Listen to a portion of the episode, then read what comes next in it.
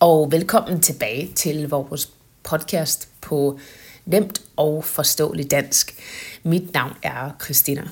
I dag skal vi kigge på en anden artikel, som også er skrevet af Christian Stål. Og i dag handler det om at vælge mellem langsigtet og kortsigtet mål. og hans artikel, som jeg vil læse til jer i dag, den hedder vil du løbe eller slappe af? Og Christian starter med et citat fra Meryl Streep, som lyder således. Instant gratification is not soon enough. Som egentlig er ret morsomt, synes jeg, fordi det siger rigtig meget om, hvordan mange af os lever lige for tiden. Så i den her artikel snakker Christian Stål om konflikten mellem langsigtede og kortsigtede mål. Så her er hans artikel, og den første lille overskrift er således konflikt mellem kort og langt sigt.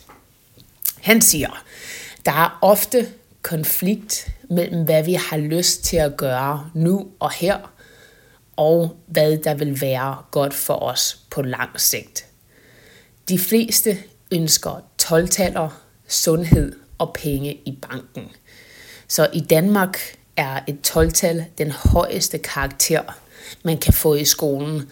Så derfor snakker han om 12-taller. Så sætningen lyder igen, de fleste ønsker 12-taller, sundhed og penge i banken. Men vi vil hellere se tv end at lave lektier. Vi vil hellere spise kage end broccoli. Og vi vil hellere købe en ny iPhone end at spare op. Hvor vigtig er evnen til at udsætte nydelse, spørger han. Christian siger så, for at besvare spørgsmålet lavede psykologen Walter Michel, tror jeg det udtales, i 1960 et eksperiment, hvor han gav 650 4-6-årige børn et dilemma. Så der var altså 650 børn, og deres alder var mellem 4 og 6 år. Og han gav de her børn et dilemma. Godt. Børnene kom ind i et lokale, et af gangen. I lokalet var der et bord med en tallerken, hvor der lå en skumfidus. En skumfidus er et stykke slik. Forskeren sagde til børnene, nu skal du være alene herinde i 15 minutter. Hvis du lader være, hvis du lader være med at spise skumfidusen, inden tiden er gået, får du en ekstra skumfidus. Det var altså det, som forskeren sagde til børnene. Eksperimentet skulle teste børnenes evne til at udsætte nydelse ved at bruge deres selvkontrol. Så for at summere, så kunne børnene altså spise den her skumfidus, hvis de havde lyst. Men hvis de ventede 15 minutter alene foran den her skumfidus, altså et stykke slik, jamen så vil de få en ekstra en. Så det her eksperiment handler altså om at udsætte nydelse, hvor pointen er, at hvis man bare venter lidt, så får man faktisk mere. Godt, vi fortsætter artiklen. 21 år senere opsøgte man forsøgspersonerne, som dengang var børn, og som nu var blevet voksne. De børn, der havde gemt skumfidusen, klarede sig bedre som voksne end børn med mindre selvkontrol. Altså de børn, der havde spist skumfidusen inden for de første 15 minutter. De børn, der ikke spiste skumfidusen, havde mere selvtillid og var bedre til at overholde aftaler. De var bedre til at håndtere stress, og de havde en mindre tendens til at tage stoffer og scorede i gennemsnit 210 point, point højere på deres SATs, som er et, en amerikansk skala for, hvor godt man klarer sig. Øh, jeg tror, det er en test efter high school. Så de havde altså et markant højere gennemsnit på deres SATs, som er en test, end de børn, som spiste skumfidusen med det samme. Så undersøgelsen viser, at evnen til at udsætte nydelse har stor betydning for, hvordan vi klarer os i livet. Den næste mini-overskrift er, hvorfor er det vigtigt at kunne udsætte nydelse? Og Christian Stol fortsætter så. Her er et eksempel, som de fleste kender. Motion. Der er en konflikt mellem, hvad der er behageligt på kort sigt, og hvad der er godt på lang sigt. Når du kommer træt hjem fra arbejde, er det mere behageligt at sidde i sofaen og se tv, end det er at gå ned i Fitness World, altså et træningscenter, og slås med vægtene. På kort sigt er det mest behageligt at blive hjemme. Men på lang sigt er det bedst for dig at gå ned og træne. Det gør dig sundere, mere energisk og mere stolt af dig selv. Ifølge psykiateren John Ratty, som har skrevet bogen Spark, gør motion dig desuden glad og får dig til at tænke hurtigere. Derudover modvirker motion både fysiske lidelser, såsom hjertesygdomme og rygproblemer, og også psykiske lidelser, som Alzheimer's og depression. Man kan altså roligt sige, at regelmæssig motion har positive konsekvenser på lang sigt. Når der er konflikt mellem hvad der er mest behageligt her og nu, og hvad der er bedst for dig på lang sigt, hvad vælger du så? Det nemmeste er at vælge, hvad der er lettest her og nu, men hvis du ikke tænker på fremtiden, kommer du til at betale prisen en dag. Det er derfor vigtigt at være i stand til at udsætte nydelse og gøre, hvad der er godt for dig. Øhm, en gang til. Det er derfor vigtigt at være i stand til at udsætte nydelse og gøre, hvad der er godt for dig, i stedet for, hvad der er behageligt for dig. Så jeg havde faktisk øh, engang en træner, øh, som hans pointe, som han tit bragte op, var, at hvis du ikke har tid til at træne, så skal du allerede nu sætte kryds i kalenderen for de dage, du har brug for at være syg. Så hans pointe var lidt, at du kan bruge tiden i dag på noget konstruktivt, eller også så kan du bruge tiden senere på at være syg. Og det er sådan lidt det samme koncept her. Christians næste lille overskrift, den er så her, og den siger, mere end skumfiduser og motion. Din evne til at udsætte nydelse påvirker din succes i alle områder af dit liv. Her er et par andre eksempler. For eksempel et er arbejde. Det mest behagelige lige nu kunne være at surfe på internettet eller lave de nemme opgaver. Men på lang sigt er det bedste at fokusere og lave de svære opgaver nu. Eksempel nummer to kan være skolefag, som du ikke synes godt om. Det mest behagelige lige nu er at ignorere læreren og gå på YouTube i stedet og se, video, og se videoer. Men på lang sigt er det bedste at lære faget så godt du kan, også selvom det ikke er sjovt. Eksempel nummer tre er konflikter i et forhold. Det mest behagelige lige nu er at insistere på, at du har ret og være stedig. Men på lang sigt er det bedste at lytte til den anden part. Eksempel nummer 4 er penge. Han siger, at det mest behagelige lige nu, det er at låne penge og købe en bil, eller måske købe en iPhone eller købe en ferie. Men på lang sigt er det bedste faktisk at spare op. Så siger Christian, pointen her er ikke, at man aldrig skal gøre det, man har lyst til. Men ofte er den mest komfortable løsning ikke den bedste. Når det er tilfældet, er der kun én måde at træffe den bedste beslutning på. Og det er at udsætte nydelsen. To værktøjer, der er ur- her er to værktøjer, som er uundværlige for, at du kan udsætte nydelsen. Det første værktøj er at være proaktiv og det næste værktøj er at gøre det nemt for dig selv. Og her i de to næste afsnit kommer Christian så til at snakke om de her to værktøjer, vi kan bruge for at udsætte nydelsen. Så værktøj nummer et, det er at være proaktiv, og værktøj nummer to, det er at gøre det nemt for sig selv. Så vi starter med værktøj nummer et, som er at være proaktiv. Og her skriver Christian så, i bogen Syv gode vaner, som er skrevet af Stephen Covey, taler Stephen Covey om forskellen på at være reaktiv og på at være proaktiv. Når du er reaktiv, bliver du styret af dine omgivelser. Du reagerer på, hvad der sker omkring dig. Hvis du er reaktiv, mener du, at alt, hvad der sker, en gang til, hvis du er reaktiv, mener du, at hvad der sker med dit liv ligger uden for din egen kontrol. Du håber på, at tingene løser sig selv, men du tager ikke selv ansvar for at få det til at ske. Her er tre eksempler på en reaktiv tankegang. Eksempel nummer et. Jeg kan ikke komme i form, fordi jeg har dårlige gener. Eksempel nummer to. Jeg kan ikke få et job, fordi ledigheden, altså arbejdsløsheden, er høj. Eksempel nummer 3.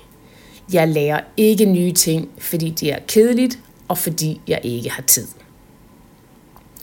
Det var så de tre eksempler.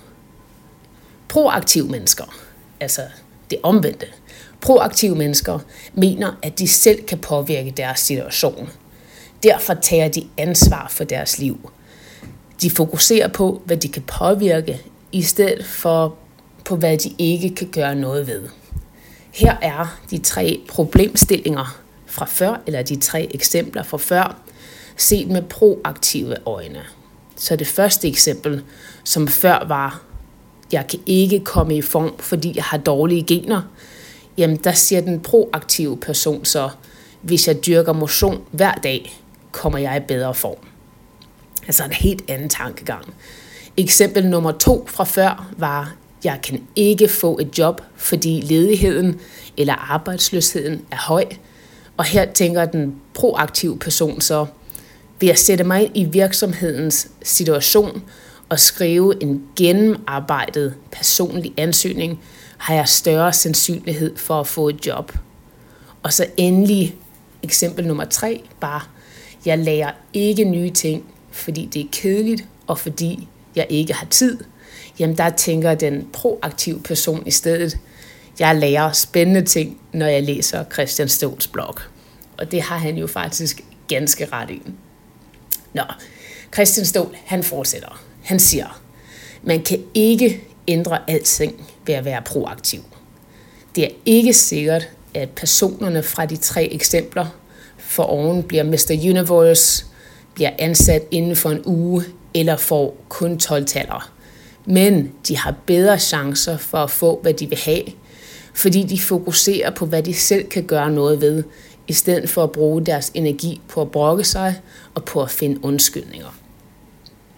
Christian siger, at han tidligere har skrevet om forskellen på det, han kalder fixed og growth mindsets.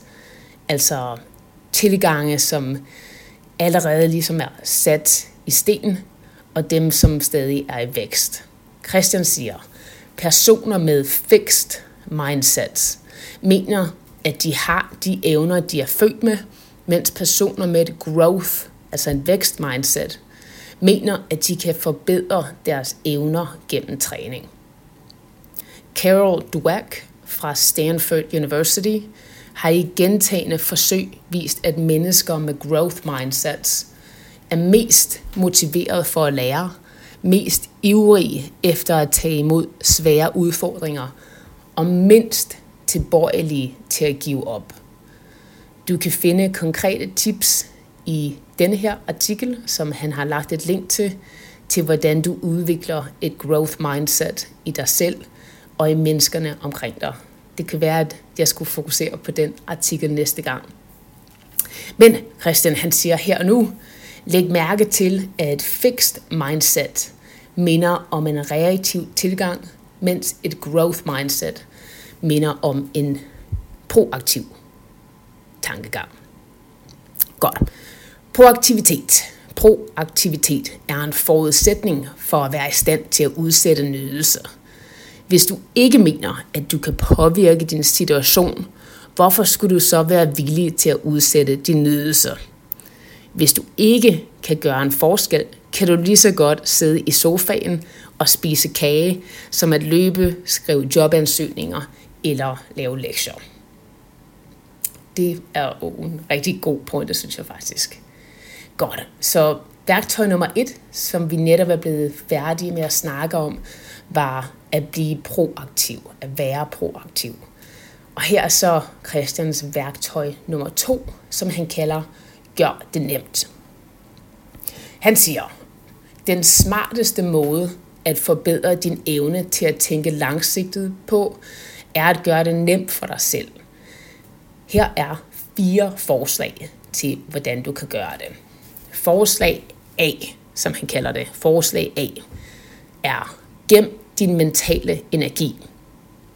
Christian skriver, jeg har tidligere skrevet om, at mennesker har en fast mængde viljestyrke. Når vi bruger mental energi på ting, har vi mindre energirådighed til andre ting. Succesfulde mennesker sørger for at gemme deres viljestyrke til når de virkelig har brug for den. Det kan du gøre på mange måder. President, præsident Obama gør det for eksempel ved kun at have jakkesæt i to farver. Når der er færre ting at vælge imellem, bruger man nemlig ikke så mange kræfter på at vælge. Det her begreb hedder decision fatigue, og du kan læse mere om det i Barry Schwartz's bog The Paradox of Choice. At være opmærksom på, hvordan du bruger din viljestyrke, er en af de mest effektive måder til at forbedre din evne til at udsætte nydelse.